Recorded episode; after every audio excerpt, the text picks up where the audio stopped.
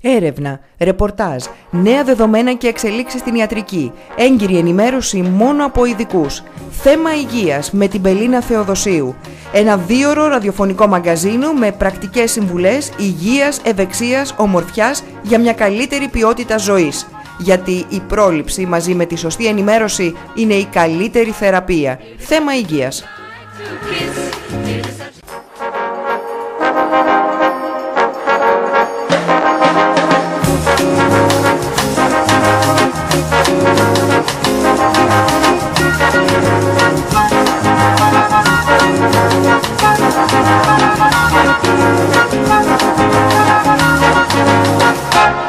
It is such a good night to kiss. It is such a good night to dance. It is such a good night to Scooby-Doo-Doo-Doo, Scooby-Doo-Doo-Doo, Scooby-Doo-Doo-Doo, love. Εδώ είμαστε και πάλι κυρίες ε, και κύριοι, θέμα υγεία συνέχεια, δεύτερο ημίωρο της εκπομπής. It is such a good night to Και όπως έχουμε ήδη προαναγγείλει, έχουμε την τιμή και τη χαρά να φιλοξενούμε σήμερα εδώ στο ραδιοθάλαμο τον α, κύριο Ιωάννη Φλέσα, γενικό χειρουργό, εξειδικευμένο όμως α, στην α, χειρουργική μαστού.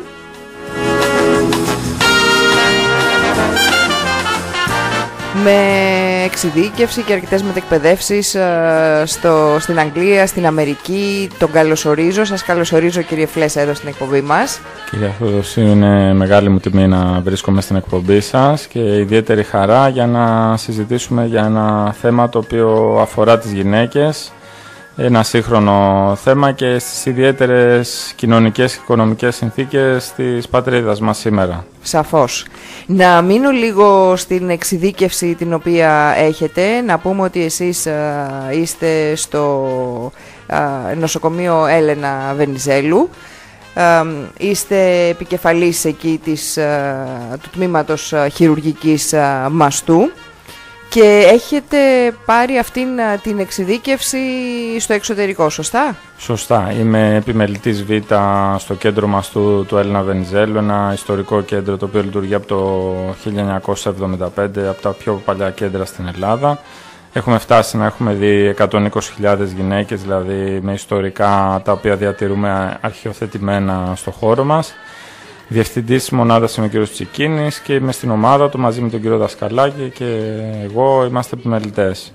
Και είναι πραγματικά ένας χώρος ο οποίος εξετάζουμε ημερησίως πάνω από 80 γυναίκες, ε, 12.000 ετησίως ε, εξετάζονται με πάνω από 300 καρκίνους μαστού να χειρουργούνται ετησίως. Άρα μιλάμε ότι μ, ε, τα περιστατικά είναι πάρα πάρα πολλά, οπότε υπάρχει και η ανάλογη εμπειρία. Έτσι, έτσι ακριβώς. Ε, απλά να αναφέρω στο παρελθόν έχω εκπαιδευτεί στο Ιπποκράτιο Νοσοκομείο Αθηνών με τον καθηγητή τον κύριο Ζωγράφου, ήταν ο διευθυντής και αντιπρίτανης στο Πανεπιστημίο Αθηνών και έκανα για ένα χρόνο εξειδίκευση στο Λονδίνο στο Royal Free Hospital και πρόσφατα είχα την τιμή να λάβω μια υποτροφία από το Αμερικάνικο Κολέγιο Χειρουργών και το Ίδρυμα Σταύρος Νιάρχος όπου τη χρηματοδότησε και ε, είχα την τιμή να παρακολουθήσω κέντρα των Ηνωμένων Πολιτειών όπως το Memorial, το MD Anderson και να παραστώ στο συνέδριο του ACS στο San Diego.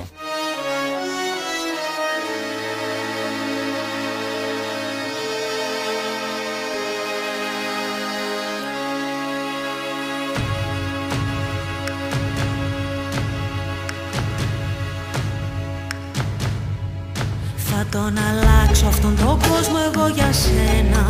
Μες στο σκοτάδι του θα ρίχνω λίγο φως. Αλλάζει μόνο αν έχει κάτι από τον καθένα. Αλλάζει μόνο αν δεν φοβάσαι να σε αλλιώς. Θα τον χαλάσω αυτόν τον κόσμο εγώ για σένα. Τόσο κοστίζει όταν ραγίζει μια καρδιά. Εκεί που οι άλλοι μου φωνάζαν βάλε φρένα Εσύ ζωγράφιζες στην πλάτη μου φτερά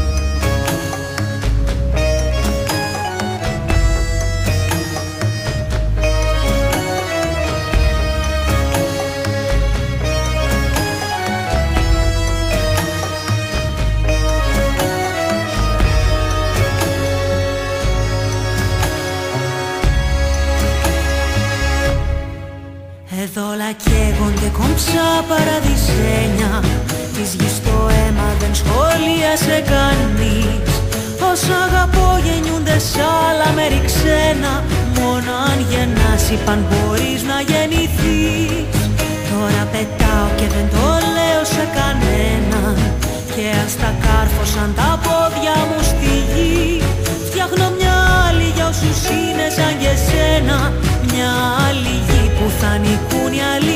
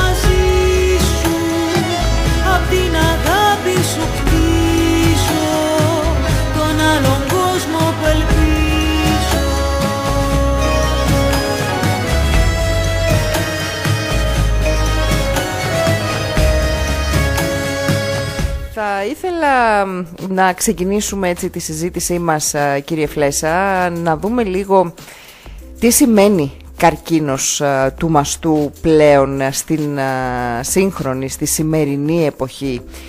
Ξέρετε, ακόμη ε, εν έτη 2018, στο άκουσμα της λέξης καρκίνος, ε, όλοι ε, στεκόμαστε με, με δέος, με δυσπιστία και με ιδιαίτερη στεναχώρια α, θα λέγαμε. Βέβαια στις μέρες μας όσο προχωρά η ιατρική επιστήμη α, υπάρχουν α, κάποια είδη καρκίνων τα οποία πλέον είναι και απόλυτα ιάσιμα και μ, μέσα σε αυτά, διορθώστε με αν κάνω λάθος, α, συμπεριλαμβάνεται και ο καρκίνος του μαστού.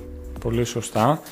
Ε, οι περισσότερες περιπτώσεις πλέον καρκίνο του μαστού θεραπεύονται. Όλα όμως έχουν να κάνουν με την έγκαιρη διάγνωση. Δηλαδή, όσο πιο νωρίς ανακαλύψουμε το πρόβλημα, ε, γιατί είναι αλήθεια ότι η λέξη καρκίνος φοβίζει τις γυναίκες και υπάρχει πάντα μια άρνηση, ε, τόσο πιο γρήγορα θα το αντιμετωπίσουμε. Δυστυχώς στην Ελλάδα δεν υπάρχει από την οργανωμένη πολιτεία ένα πλάνο, ένα σχέδιο για, τις, για τον προσυμπτωματικό έλεγχο των γυναικών. Στο Ηνωμένο Βασίλειο που έχω δουλέψει κάνουν πολύ αργότερα μαστογραφία, στα 50, για άλλους λόγους, στους οικονομικούς, δεν μας ενδιαφέρει αυτό. Απλά η πολιτεία έχει φροντίσει η γυναίκα να λάβει ένα γράμμα στο σπίτι της, να της λέει ότι θα πάτε στο τάδε κέντρο μαστού να κάνετε μαστογραφία και αν προκύψει οποιοδήποτε θέμα θα το αντιμετωπίσουν. Εδώ δυστυχώς δεν υπάρχει αυτή η ενημέρωση, γι' αυτό και εκπομπές όπως η δικιά σας είναι πολύ σημαντικές για να ενημερωθεί το κοινό.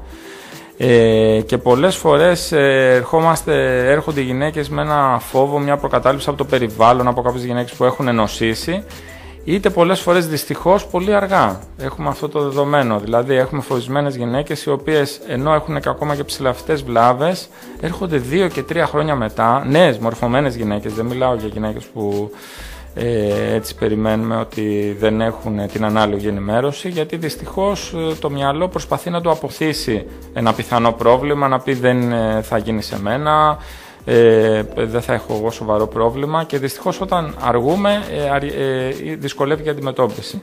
Πλέον στις μέρες μας με, τη, με την ψηφιακή μαστογραφία και όλα τα σύγχρονα μέσα που διαθέτουμε γιατί είναι μαζί το υπερηχογράφημα μαστού, η μαγνητική μαστογραφία αν χρειαστεί, η ψηφιακή τομοσύνθεση τα οποία τα χειρίζονται οι συνάδελφοι ακτινολόγοι Έχουμε μια έτσι φαρέτρα πολύτιμων εργαλείων με τα οποία μπορούμε να διαγνώσουμε το πρόβλημα ακόμα και όταν είναι σε χιλιοστά και να μιλάμε για ίωση ακόμα και 99 με 100% στο- όταν αφορά για μη δυστικές βλάβες. Έτσι, εμείς αυτό που θέλουμε είναι από τα, να ενημερώσουμε τις γυναίκες ότι από τα 40 και μετά πρέπει να υποβάλλονται σε ψηφιακή μαστογραφία. Οι ευρωπαϊκές οδηγίες λένε ένα, ένα με δύο έτη, εμείς λέμε ένα με ενάμιση, γιατί πάντα με τις προσωπικές εργασίες κτλ. πάει παραπίσω το ραντεβού, να μην το παραλείπουμε. Και από εκεί και πέρα, 35 με 40, ε, σίγουρα περιχογράφημα μαστών και μία πιθανά ψηφιακή μαστογραφία ε, θεωρείται μια ε, μαστογραφία αναφοράς, ε, ώστε να την έχουμε για συσχετισμό στο μέλλον. Και όσον αφορά το θέμα αυτοψηλάφιση και αυτοέλεγχος, πώς πρέπει μια γυναίκα να εκπαιδευτεί, μήπως είναι ένα μάθημα που πρέπει να μπει από πολύ νωρίς στη ζωή της γυναίκας, ίσως και μετά την εφηβεία; Έτσι ακριβώς είναι.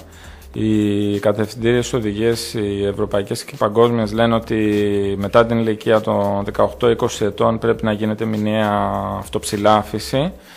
7 ε, με 10 μέρες μετά την έναρξη του κύκλου της έμεινορήσεως ε, οφείλει να την κάνει η γυναίκα γιατί έχουμε ένα δεδομένο ότι το 30 με 40% των προβλημάτων αναγνωρίζεται από την ίδια τη γυναίκα, οπότε θέλουμε αυτή τη βοήθεια.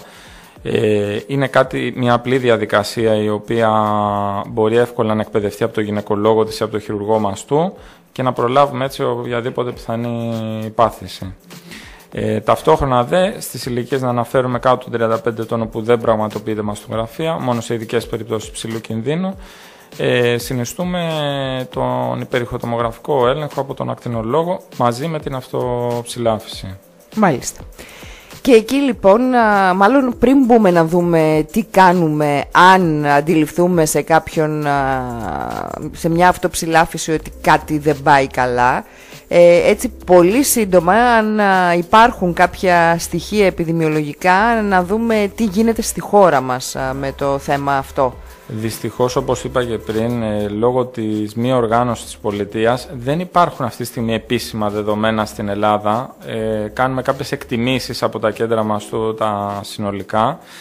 Ε, οπότε ακριβή δεδομένα δεν υπάρχουν. Αυτό που ξέρουμε το γενικό είναι ότι όσο αυξάνει η ηλικία της γυναίκας, δηλαδή λέμε ότι ξεκινώντας 35 με 40 θα νοσήσει μία στις 12 γυναίκες στη ζωή της, ε, ο κίνδυνος αυξάνεται από τα 50 μέχρι τα 69 και στα 69 πλέον έχει ανέβει λίγο κίνδυνος και λέμε ότι είναι μία στις 8 θα νοσήσει. Ο οποίος βέβαια μετά να πούμε ότι μένει σταθερός αυτός ο κίνδυνος γιατί υπάρχει στις μεγαλύτερες ηλικίες έτσι ένας μύθος ότι το πρόβλημα εξαλείφεται. Δεν εξαλείφεται, απλά είναι σταθερός ο κίνδυνος. Ε, Δυστυχώς στην Ελλάδα είναι αρκετά τα νέα περιστατικά και τα νέα περιστατικά διάγνωσης προχωρημένου καρκίνου, αυτό που σας είπα πριν. Το ποσοστό διάγνωσης πρώιμου καρκίνου μαστού στην Ευρώπη ανέρχεται γύρω στο 30 με 40% δηλαδή που είναι πλήρως ιάσιμο. Στην Ελλάδα από μελέτες που είχαμε κάνει στο Ιπποκράτο νοσοκομείο με τον καθηγητή τον κύριο Ζωγράφο ήταν γύρω στο 10%. Οπότε καταλαβαίνετε ότι η διαφορά είναι πολύ μεγάλη. Δηλαδή ένα μικρό ποσοστό ανοιχνεύεται πρώιμα ε, προσπαθούμε όμως αυτό να το αλλάξουμε με την ενημέρωση, με τη μαστογραφία, με όλα αυτά που πρέπει να γίνουν. Και να καταλάβουν οι γυναίκες ότι δεν πρέπει να υπάρχει φόβος. Ε, φόβος ε, θα πρέπει να υπάρχει αν ε, αντιληφθούμε ένα πρόβλημα και το βάζουμε συνέχεια στην άκρη ε, αυτό σαφώς κάποια στιγμή θα διωγγωθεί και θα γίνει ένα μεγάλο πρόβλημα. Όσο πιο έγκαιρα το αντιμετωπίσουμε, το κοιτάξουμε στα μάτια και επισκεφθούμε τον ειδικό, να διευκρινίσουμε περί τίνος πρόκειται και τι πρέπει να κάνουμε, τότε εκεί τα πράγματα είναι καλύτερα, είναι ακόμη πιο εύκολα. Όταν λοιπόν εγώ κάνω μία αυτοψηλάφιση, έναν αυτοέλεγχο και παρατηρώ κάποιες αλλαγές έτσι στο, στο στήθος μου,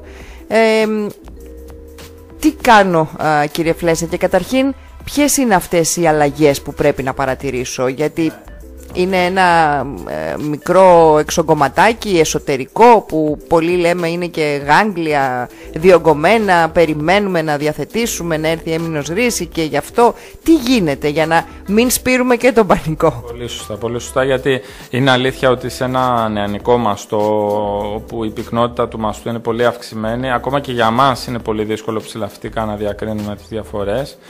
Η γυναίκα που κάνει αυτοψηλάφιση θα πρέπει Ε, αυτό που ψάχνουμε είναι κάποια ψηλαφιτά μορφώματα, τα οποία μια σκληρία, η οποία μπορεί να έχει μέγεθος από πολύ μικρό μέχρι λίγο μεγαλύτερο, το οποίο δεν το είχε πριν λίγο καιρό.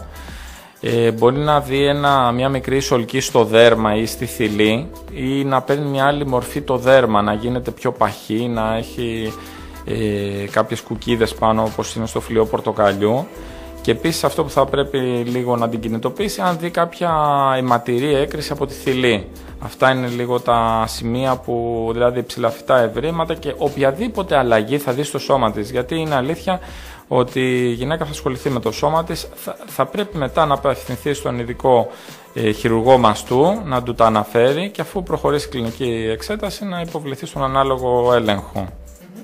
Και από εκεί και πέρα ο έλεγχος είναι όπως είπαμε οι, οι μαστογραφίες. Πάνω από τα 35 είναι μία μαστογραφία μέχρι τα 40 και από τα 40 και πάνω ετησίως μαστογραφία. Τώρα από τις ηλικίες από εκεί και κάτω γιατί δυστυχώς έχουμε και περιπτώσεις καρκίνου μαστού σε νεαρότερες ηλικίες ξεκινάμε με υπερηχογράφημα και αν χρειαστεί, υπάρχει κάποια ύποπτη βλάβη ή η ανάγκη διερεύνησης, μπορούμε να προχωρήσουμε σε μαγνητική τομογραφία για τις νεαρότερες ηλικίες και για τις μεγαλύτερες, αν υπάρχει ένδειξη.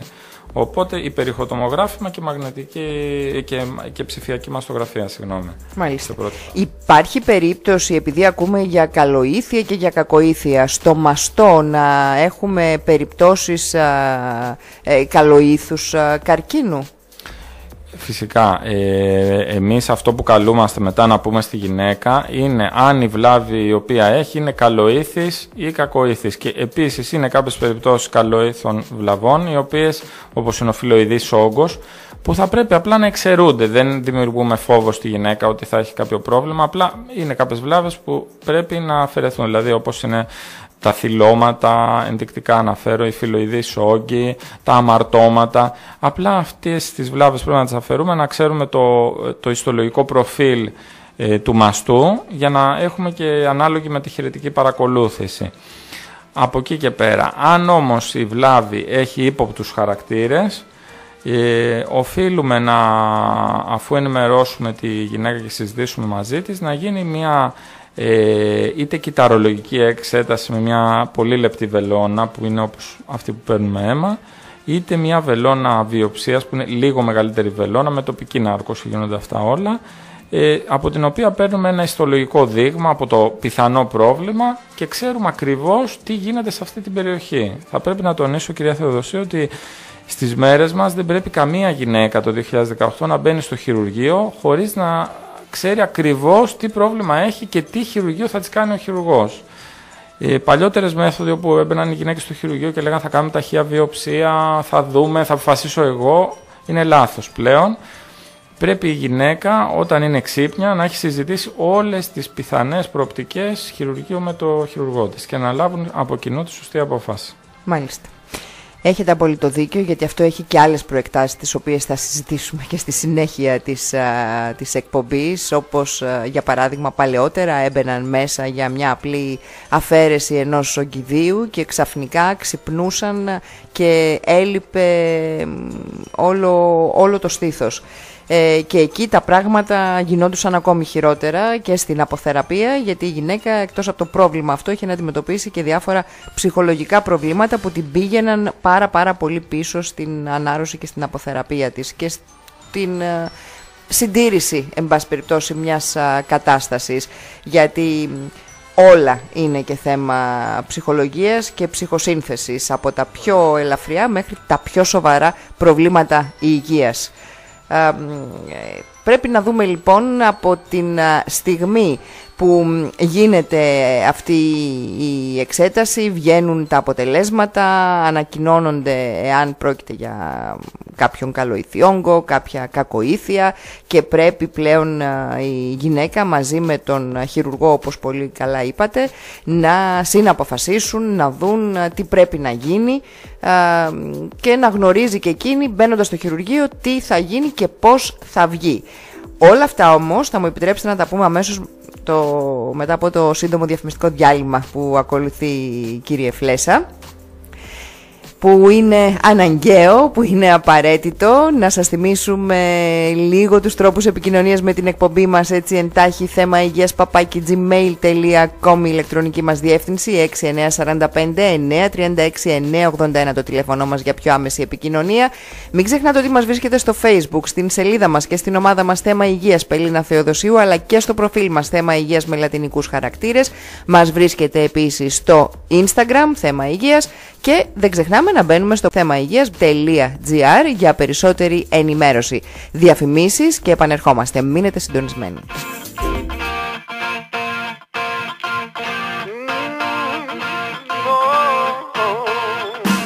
Κάν τον έλεγχο στα χέρια σου Με παρασέρνει κάθε βλέμμα σου Θα τρελαθώ φαντασία μου εσύ ξυπνάς. Φτιάχνω σενάρια τρελά με μας Σε θέλω εδώ.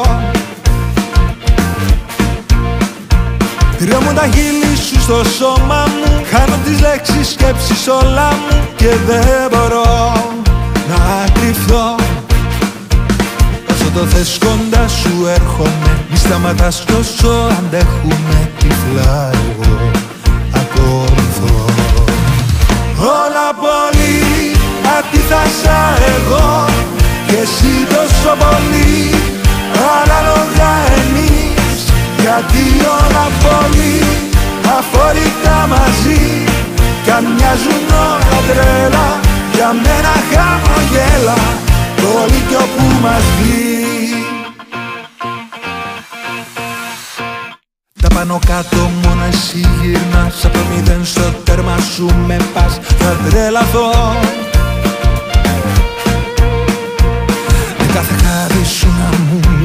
Με μια ανάσα σου να με κρατάς Σε θέλω εδώ. Κάτι μου κάνεις κι όλο δέχομαι Και πιο πολύ μαζί σου δένομαι Και δεν μπορώ να κρυφθώ. Πέφτουν οι μάσκες δεν με ξεγελάς Όταν σ' αγγίζω κι άλλο μου ζητάς τυφλά εγώ ακολουθώ Όλα πολύ αντίθασα εγώ Και εσύ τόσο πολύ παράλογα εμείς Γιατί όλα πολύ αφορικά μαζί Κι αν μοιάζουν όλα τρέλα Για μένα χαμογέλα Όλοι κι όπου μας βγει Έρχονται στιγμές που υπάρχεις τόσο έντονα μέσα μου Που άλλοτε με κυριαρχείς και άλλοτε θυμώνω με μένα Δεν ξέρω τι είναι αυτό το συνέστημα. Όσο δυναμώνει με κάνει αδύναμη σαν ασφαλείας μου για σένα. Στις αντιδράσεις μου. Και όσο με ανατριχιάζει Τόσο πιο πολύ όλα τα θέλω μαζί σου. Όλα πολύ αντίθασα εγώ. Και εσύ τόσο πολύ Παράλογα εμείς. Γιατί όλα πολύ Αφορικά μαζί. Κι αν μοιάζουν όλα τρέλα Για μένα χαμογέλα. Όλα πολύ αντίθασα εγώ Και εσύ τόσο πολύ Παράλογα εμείς. Γιατί όλα πολύ αφορικά μαζί. Κι αν μοιάζουν όλα τρέλα Για μένα χαμογέλα. Όλοι κι όπου μας πει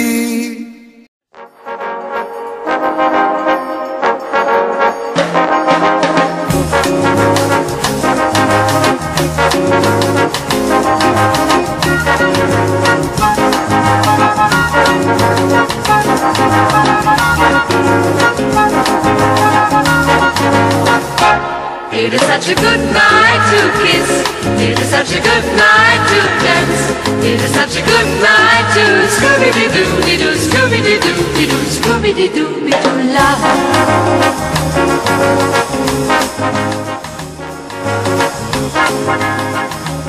Εδώ είμαστε, εδώ είμαστε και πάλι κυρίες ε, και κύριοι. Τρίτο ημίωρο της εκπομπής. Θέμα υγείας κοντά σας. It is such a good night to Scooby-Doo-Doo, Scooby-Doo-Doo, Scooby-Doo-Doo, love. Έχουμε την τιμή και τη χαρά σήμερα να φιλοξενούμε εδώ στο ραδιοθάλαμο τον κύριο Ιωάννη Φλέσα, γενικό χειρουργό, επιμελητή της ε, Αλφα Χειρουργικής Κλινικής ε, στο τμήμα μαστού στο νοσοκομείο Έλενα Βενιζέλου εξειδικευμένος λοιπόν ε, στην ε, χειρουργική μαστού συζητάμε για ένα θέμα που αφορά όλες τις γυναίκες γιατί έχει να κάνει με το μαστό και έχει να κάνει και με ένα πρόβλημα, τον καρκίνο του μαστού που δυστυχώς είναι πολύ συχνό στις μέρες μας.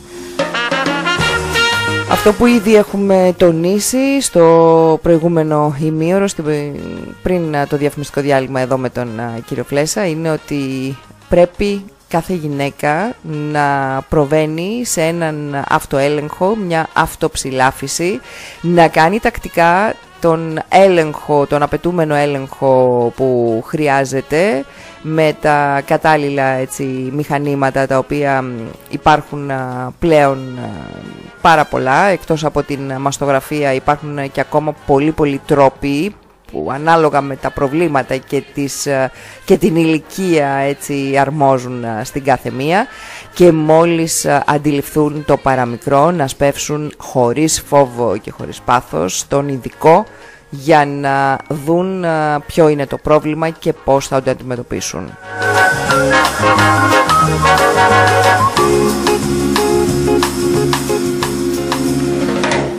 Κύριε Φλέσα, έγκαιρη, πρώιμη λοιπόν α, δια- ε, διάγνωση. Ε, Αυτό σημαίνει και μ, πολύ καλή ε, αντιμετώπιση, γρήγορη αντιμετώπιση, αποτελεσματική θεραπεία και ίαση. Έτσι, το τρίπτυχο που πρέπει να γνωρίζουν όσες ακροάτριες α, μας α, παρακολουθούν. Είπαμε λοιπόν ότι μ, όταν αντιληφθούμε την α, παραμικρή αλλαγή στο σώμα μας, στο μαστό μας, καταφεύγουμε στον ειδικό.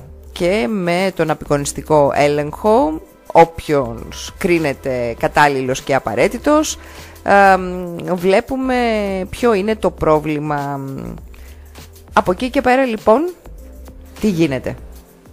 Ε, από εκεί και πέρα, αν όντως ε, διαπιστωθείς στις προεγχειρητικές εξετάσεις ότι υπάρχει είτε κάποια ύποπτη βλάβη είτε κάποια κακοήθης βλάβη και πρέπει η γυναίκα να προχωρήσει με κάποια χειρουργική επέμβαση, ευτυχώς στις μέρες μας, κυρία Θεοδοσίου, έχουμε πολλές επιλογές οι οποίες ε, είναι πολύ μακριά από τις ριζικές επεμβάσεις του παρελθόντος. Πλέον, ε, με τις σύγχρονες μεθόδους μπορεί να διατηρηθείς σε πιο πολλές περιπτώσεις ο μαστός της γυναίκας, γιατί αυτό, όπως τονίσατε και στην αρχή, είναι ένα κομμάτι το οποίο είναι το ψυχολογικό κομμάτι, το οποίο η γυναίκα μόλις τελειώσει από ένα χειρουργείο μιας ριζικής επέμβασης, μιας ριζικής μαστεκτομής, αυτό που θα κάνει είναι να κοιταχτεί στον καθρέφτη και να δει ότι δεν ήταν η ίδια όπως με πριν και αυτό είναι που εισπράττουμε κι εμείς. Δηλαδή, μπορεί να μην σε ρωτάει η γυναίκα για το πώς θα πάω, για την επιβίωσή μου. Σε ρωτάει πώς θα βγω έξω, τι θα πω στα παιδιά μου, πώς θα φαίνομαι. Ευτυχώς, με νέες μεθόδους της ογκοπλαστικής χειρουργικής, που είναι ε, μία μέθοδος η οποία συνδυάζει τεχνικές που χρησιμοποιούν οι πλαστικοί χειρουργοί και γίνεται μια αναδιανομή του μαζικού παρεγχήματος μπορεί να διατηρήσει το μαστό της με ένα μικρότερο ίσως μέγεθος, με μια επέμβαση ίσως συμμετρίας που μπορεί να χρειαστεί με την άλλη μεριά και ε, ταυτόχρονα μετά με τη χορήγηση κάποιου είδους ακτινοβολίας να διατηρηθεί ο μαστός και να μην περάσουμε στη ριζική μαστεκτομή. Είναι δυστυχώς όμως και περιπτώσεις τοπικά προχωρημένου καρκίνου που θα πρέπει να συστήσουμε στις γυναίκες να κάνουν μια πιο ριζική επέμβαση σε αυτές όμως τις γυναίκες πάλι έχουμε να προσφέρουμε την αποκατάσταση του μαστού είτε σε πρώτο είτε σε δεύτερο χρόνο οπότε άμεσα η γυναίκα δεν έχει αυτό το, την ψυχολογική πίεση της έλλειψης του μαστού γιατί είναι, δυσ- όπως και να το πούμε, είναι ένα σύμβολο θηλυκότητας για τη γυναίκα. Οπότε ταυτόχρονα δε, ε, πέρα από τις ε, ριζικές επεμβάσεις που γίνονται στο μαστό, έχουμε η νεότερη εξέλιξη που δεν είναι και τόσο νεότερη, αλλά στις μέρες μας πλέον την εφαρμόζουμε με ιδιαίτερη αξιοπιστία, είναι η τεχνική του λεμφαδένα φρουρού για την αξιολόγηση των λεφαδένων της μασχάλης, γιατί το πρόβλημα του μαστού είναι πρώτα τοπικό, μετά περιοχικό, έχει να κάνει δηλαδή με τους μασχαλαίους λεμφαδένες, αν το πρόβλημα μεταπηδήσει από το μαστό σε κάποιο λεμφαδένα και ταυτόχρονα δε με τα μέσα τα κτηνολογικά ελέγχουμε όλο το σώμα με, αξονικές τομογρα... με την αξονική τομογραφία και το σπιθυρογράφημα για να αποδείξουμε ότι δεν έχει πάει κάπου αλλού η βλάβη από την οποία και τελικά είναι αυτή που φοβόμαστε, να μην έχουμε μεταστάσεις αυτό που λέμε. Οπότε πλέον με τη τεχνική του λεμφαδένα φρουρού γλιτώνουμε ακροτηριαστικές επεμβάσεις που αφορούν το μασχαλαίο καθαρισμό και το λεμφίδημα που είχαμε παλιότερα ε, σε πολλές γυναίκες. Τι είναι ο, αυτός ο αδένας φρουρός, κύριε Φλέσα, για όσους μας ακούν και δεν καταλαβαίνουν; Ε, βέβαια. Ε, αυτό το λεφαδένα, αυτός ο λεφαδένας φρουρός είναι ο, ο πρώτος φρουρός στον οποίο πιθανά μπορεί να γίνει μια μετάσταση καρκινικών κυτάρων από τον όγκο. Στη Μασχάλη υπάρχουν πολλοί λεμφαδένες, μπορεί να υπάρχουν ακόμα και 30 και 40. Αυτός είναι ο πρώτος στον οποίο αν μεταφερθεί ένα καρκινικό κύτταρο από τον όγκο θα βρεθεί σε αυτό το λεμφαδένα. Πώς τον βρίσκουμε τώρα τον λεμφαδένα φρουρό και πώς τον αναγνωρίζουμε. Ε, γίνεται έγχυση μιας μπλε χρωστικής περιθυλαία και ενός ειδικού ραδιοφαρμάκου και με τη χρωστική αυτή μπορούμε να τον ανοιχνεύουμε, βάφεται μπλε δηλαδή, οπότε με την χειρουργική εμπειρία και τα κατάλληλα μηχανήματα τον ανοιχνεύουμε και από εκεί και πέρα τον στέλνουμε για στολογική εξέταση. Αν αυτός ο λεμφαδένας είναι αρνητικός, δηλαδή δεν έχει πρόβλημα, δεν προχωρούμε σε καμία άλλη επέμβαση. Οπότε η γυναίκα γλιτώνει σε πολύ ψηλό ποσοστό τον κίνδυνο του λεμφιδήματος. Αν αυτός ο λεμφαδένας έχει πρόβλημα, σε πολλές περιπτώσεις θα χρειαστεί να κάνουμε μια περαιτέρω ε, εξαίρεση λεμφαδένων, σε πολλές ακόμα και όχι με σύγχρονες μεθόδους που χρησιμοποιούνται σήμερα και συμπληρωματικές θεραπείες όπως είναι η ακτινοθεραπεία. Οπότε έχουμε πολλά εργαλεία. Απλά να αναφέρω ότι ακόμα και για τις περιπτώσεις που θέλω να πιστεύω όσο μπορούμε να τις περιορίζουμε που είναι ο τοπικά προχωρημένος καρκίνος μπορεί μια γυναίκα να μην μπορεί να γίνει χειρουργική επέμβαση σε πρώτο χρόνο και να πρέπει να υποβληθεί σε κάποια χημειοθεραπεία για να μικρύνει το πρόβλημα και να χειρουργηθεί μετά. Οπότε αυτό που θέλω να τονίσω είναι ότι έχουμε πολλές θεραπευτικές επιλογές οι οποίες λαμβάνονται υπόψη και συζητώνται με τον γιατρό και σε συνεργασία με την ασθενή. Ο ρόλος όμως του κλινικού γιατρού είναι να ενημερώνει σωστά είτε προς τη μία είτε προς την άλλη κατεύθυνση και η γυναίκα να παίρνει αφού είναι ενημερωμένη σωστά την τελική απόφαση παρά να μην την κατευθύνει ο ίδιος προς τα εκεί που ο ίδιος προσωπικά πιστεύει. Οφείλει να είναι ενημερωμένη σωστά και η ίδια να πάρει την απόφαση. Με ποιο τρόπο γίνονται πλέον αυτές οι χειρουργικές επεμβάσεις, κύριε Φλέσα, Έχει αλλάξει, έχουν αλλάξει και εδώ τα δεδομένα; Και βέβαια, οι βασικές αρχές χειρουργικές θα έλεγα ότι είναι οι ίδιες, απλά πλέον έχουμε πολλά νέα εργαλεία στη φαρέτρα μας. Υπάρχει το ηλεκτρονικό νηστέρι ραδιοσυχνοτήτων, ε, υπάρχουν διάφ... ε, οι οποίες είναι κάποιες ε, έτσι, μορφές ενέργειας που χρησιμοποιούμε, με την ίδια όμως χειρουργική τεχνική πάντα. Ε, οπότε ε, τόσο στην τεχνική του λεφαδένα φρουρού έχουμε τη χορήγηση του ραδιενεργού υγρού και την ανείχνευση του φρουρού με ειδικό μηχάνημα, τη γάμα κάμερα. Και επίσης έχουμε πολλά υλικά βιοσυνθετικά με τα οποία μπορεί η γυναίκα ακόμα και να κάνει και άμεση αποκατάσταση με τη χρήση ενθεμάτων σιλικόνης και ειδικών πλεγμάτων. Έτσι να έχουμε ένα άμεσο αισθητικό αποτέλεσμα το οποίο δεν θα την οδηγήσει ούτε στην κατάθλιψη ούτε στην απομόνωση. Είναι αυτό που θέλουμε να αποφύγουμε υγιής ε, δηλαδή από το χειρουργείο και αισθητικά όπως ε, θα περίμενε εκείνη, δηλαδή ε, άρτια, όπως, όπως μπήκε. Πολύ σωστά. Το πρώτο που μας ενδιαφέρει πάντα είναι το, το ασφαλές ογκολογικό αποτέλεσμα. Έτσι όταν έρχεται η ιστολογική στα χέρια μας πρέπει να συζητάμε μαζί της για τα αποτελέσματα, να την ενημερώνουμε πολύ σωστά και για τις πιθανές ενδεχόμενες θεραπείες που θα χρειαστούν. Στο νοσοκομείο μας όλες αυτές οι ε, αποφάσεις λαμβάνονται από ειδικό ογκολογικό συμβούλιο στο οποίο μετέχουν ε, ε, πολύ εξειδικευμένοι συνάδελφοι, ογκολόγοι, ακτινοθεραπευτές και χειρουργοί μαστού.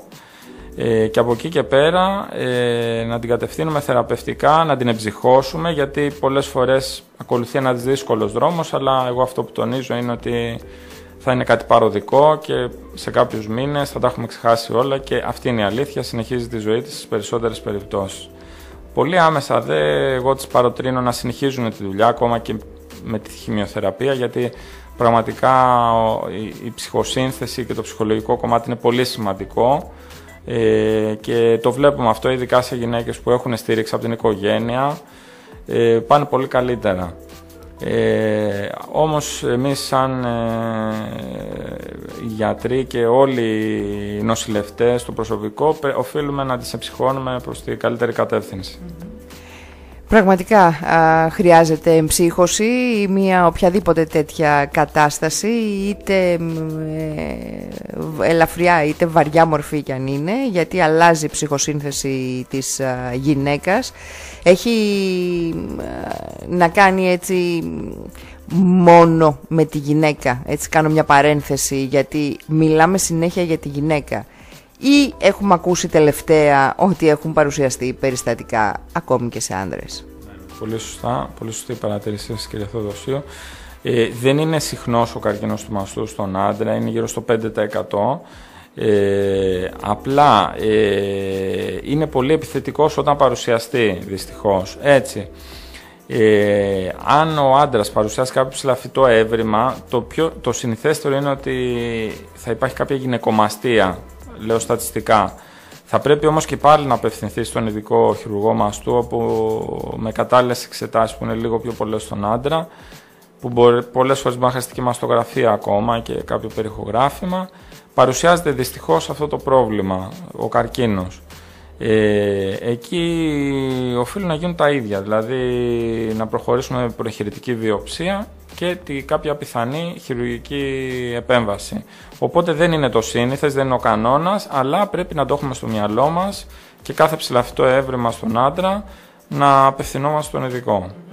Και καλά κάνετε και το θίγετε γιατί ακριβώς επειδή είναι κάτι σπάνιο και είναι κάτι που δεν θα παίρνεγε ποτέ από το μυαλό κανενός άνδρα ότι θα μπορούσε να του συμβεί κάτι τέτοιο να μ, τους α, αφυπνίσουμε έτσι λίγο να έχουν τουλάχιστον το νου τους α, μήπως παρατηρήσουν κάποια ιδιαίτερη αλλαγή γιατί μπορεί να συμβεί και σε αυτούς. Πολύ σωστά, πολύ σωστά. Έπαψε να έχει αποκλειστικότητα η γυναίκα ως α, προς αυτό. Ε, μ, τώρα, οι επεμβάσεις αυτές ακολουθούνται μετά, όπως είπατε και εσείς, από κάποια ειδικά πρωτόκολλα με χημειοθεραπείες. α, Σε πολλές όπως α, περιπτώσεις, σε ναι. όλες τις περιπτώσεις α, χειρουργείων, ογκολογικών χειρουργείων. Ναι, είναι όπως είπαμε ο- αυτό που θέλουμε να αποφύγουμε να είναι ένα τοπικά προχωρημένο πρόβλημα. Ε, άμα ο καρκίνος είναι στα 2, 3 ή 4, δηλαδή είναι προχωρημένος, οφείλουμε πρώτα να ακολουθήσουμε κάποια πρωτόκολλα χημειοθεραπείας, γιατί πλέον ε, η έρευνα προχωράει, νέα φάρμακα βγαίνουν που έχουν βγει ακόμα και την τελευταία δεκαετία, είναι οι μοριακά στοχευμένες θεραπείες, ε, είναι βέβαια ακριβά φάρμακα, αλλά να τονίσω ότι στην Ελλάδα γίνεται το καλύτερο. Υπάρχουν αυτά τα φάρμακα και χορηγούνται. Μπορεί να έχουμε μικρές καθυστερήσεις, αλλά κάθε γυναίκα παίρνει τη θεραπεία της. Και σε πολλές περιπτώσεις, ε, με αυ- ε, αφού δούμε τα μοριακά χαρακτηριστικά του όγκου, αποφασίζεται από τον ογκολόγο και χορηγείται κάποια θεραπεία. Από εκεί και πέρα η γυναίκα παρακολουθείται για τους επόμενους 3-4 μήνες να έχει ε, καλή ανταπόκριση που λέμε, δηλαδή να μικραίνει το πρόβλημα, εμείς αυτό θέλουμε και την κατάλληλη στιγμή που το ορίζει ο ογκολόγος με το χειρουργό μαστού γίνεται η επέμβαση. Αυτή είναι η μία λύση. Ε, σε πιο μικρά προβλήματα προχωρούμε άμεσα στη χειρουργική επέμβαση. Πάντα προσπαθούμε να γίνεται διατήρηση του μάστου ή σε περιπτώσεις που χρειάζεται μαστεκτομή γίνεται μαστεκτομή και μπορεί μετά να γίνει η χημειοθεραπεία να χρειαστεί, αν χρειαστεί μετά. Σε κάποιες περιπτώσεις βέβαια η, ακ- η χημειοθεραπεία και το χειρουργείο συνδυάζεται με κάποια μορφή άκτινοθεραπείας. Οπότε όλα αυτά ε, είναι ανάλογα με την κάθε περίπτωση. Γι' αυτό τονίζω και εγώ, η κάθε γυναίκα πρέπει να συζητάει με τον γιατρό της, να μην προβαίνουμε σε γενικότητες με άλλα περιστατικά και άλλες γυναίκες που έχουν νοσήσει, γιατί κάθε περίπτωση, όπως λέω, είναι διαφορετική. Σωστά. Υπάρχει εδώ η εξατομίκευση. Έτσι, είναι εξατομικευμένα πρωτόκολλα. Ε, Ο καθένας μας είναι μοναδικός και είναι μοναδική η περίπτωσή του.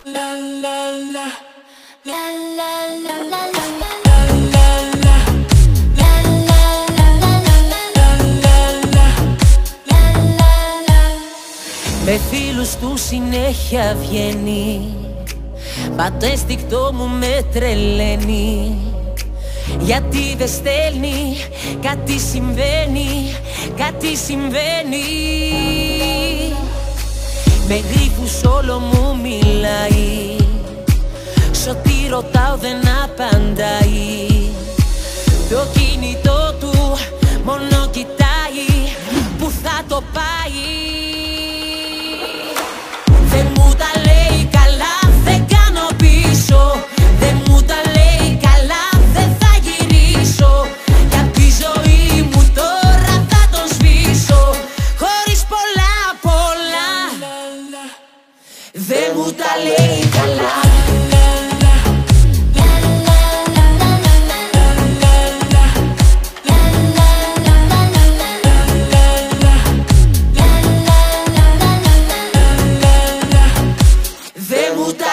καλά. Συνέχεια κάτι τον πειράζει. Τόσο που νόημα δεν βγάζει. Κάτι αλλάζει, κάτι αλλάζει, κάτι αλλάζει Το χέρι μου σφιχτά κρατάει. Ορκίζεται πως μ' αγαπάει. Να δούμε ακόμα αυτό το ψέμα που θα το πάει. Δεν μου τα λέει καλά, δεν κάνω πίσω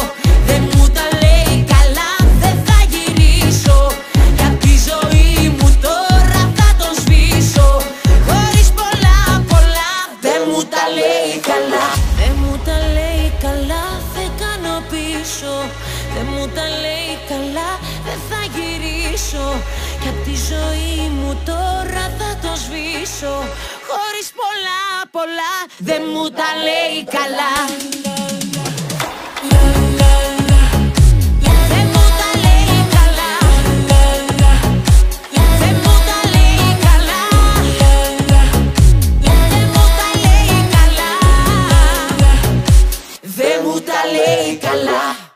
Πόσο σημαντικό α, μ, είναι για τον α, κλινικό γιατρό που παρακολουθεί την α, γυναίκα ή ακόμη και για το χειρουργό μαστού α, μ, ένα καλό ιστορικό της, α, της γυναίκας.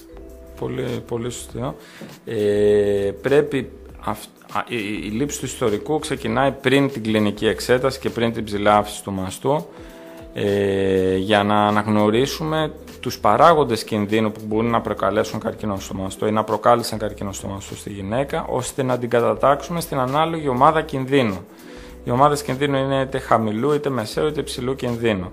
Και εδώ θα μου επιτρέψετε να κάνω μια αναφορά για το σημαντικότερο παράγοντα που είναι ε, ο οικογενής ε, καρκίνος ή κληρονομούμενος καρκίνος, ο οποίος έχει διαφημιστεί πάρα πολύ, δυστυχώς, ε, ε, ευτυχώς θα έλεγα γιατί έχει φέρει πολλές γυναίκες να κάνουν εξετάσεις από την Ατζελίνα Τζολί, η οποία το βίωσε.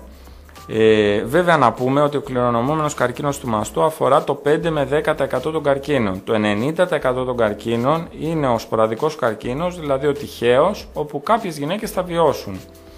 Από εκεί και πέρα.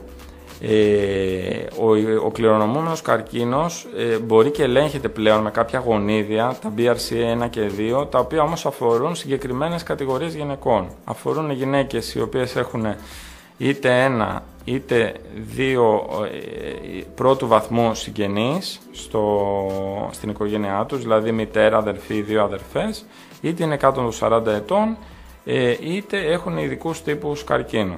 Αν αυτές οι γυναίκες κάνουν ε, το γονιδιακό έλεγχο και προβεί θετικός για τα γονίδια, τότε λαμβάνουν τη συγκεκριμένη ενημέρωση ε, ως προς την μετέπειτα παρακολούθησή τους και αντιμετώπιση τους. Και πολλές φορές ε, μπορεί να τους συστήσουμε ακόμα και να γίνει και μια προφυλακτική μαστεκτομή είτε μια πολύ αυστηρή παρακολούθηση του μαστού τους. Γιατί δυστυχώς εκεί σε αυτές τις περιπτώσεις το ποσοστό ανείχνευσης καρκίνου φτάνει μέχρι και 60 με 80% διαχρονικά με, σε όλη τη ζωή τους. Μάλιστα, μεγάλο νούμερο. Και επειδή ο χρόνος είναι αμήλικτος, ε, κύριε Φλέσα, και πρέπει να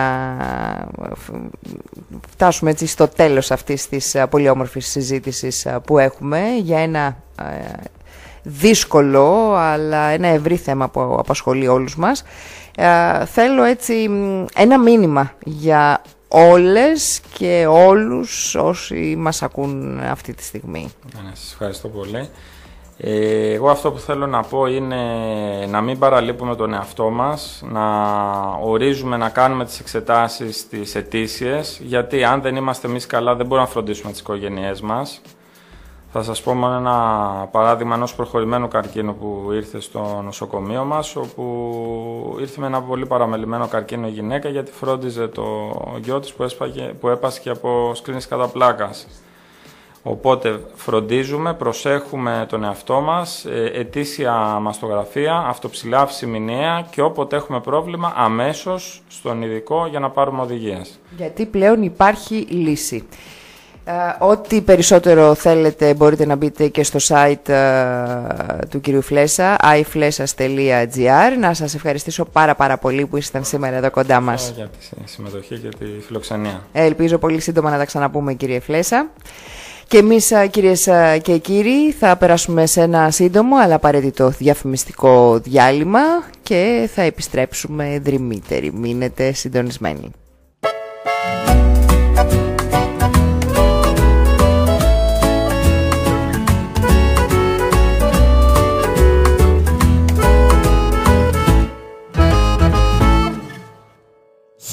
Χίλιες βραδιές στο δικό σου στενό ξημερώνω. Χίλιες καρδιές δεν θα αντέχα σε αυτόν τον καημό.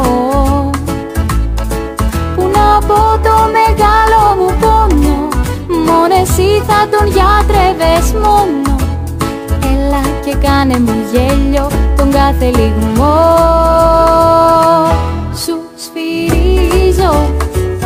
για να βγεις σου σφυρίζω και σιγό μουρμουρίζω. Το δικό μας σκοπό. Σε κανένα μην τα πεις σε κανένα. Φύλαξε τα κρυμμένα. Όσα λόγια σου πω.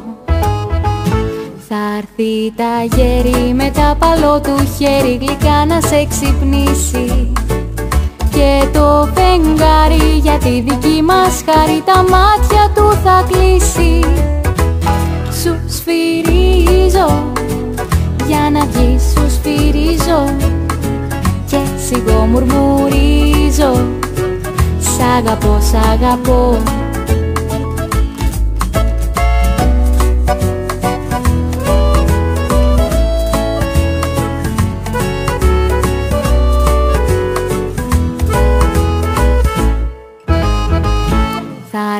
τα γέρι με τα παλό του χέρι γλυκά να σε ξυπνήσει. Και το φεγγάρι για τη δική μας χάρη τα μάτια του θα κλείσει.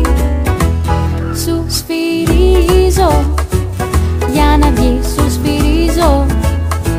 Και σιγό μουρμουρίζω το δικό μας σκοπό μην τα πεις σε κανένα. Φύλαξε τα κρυμμένα.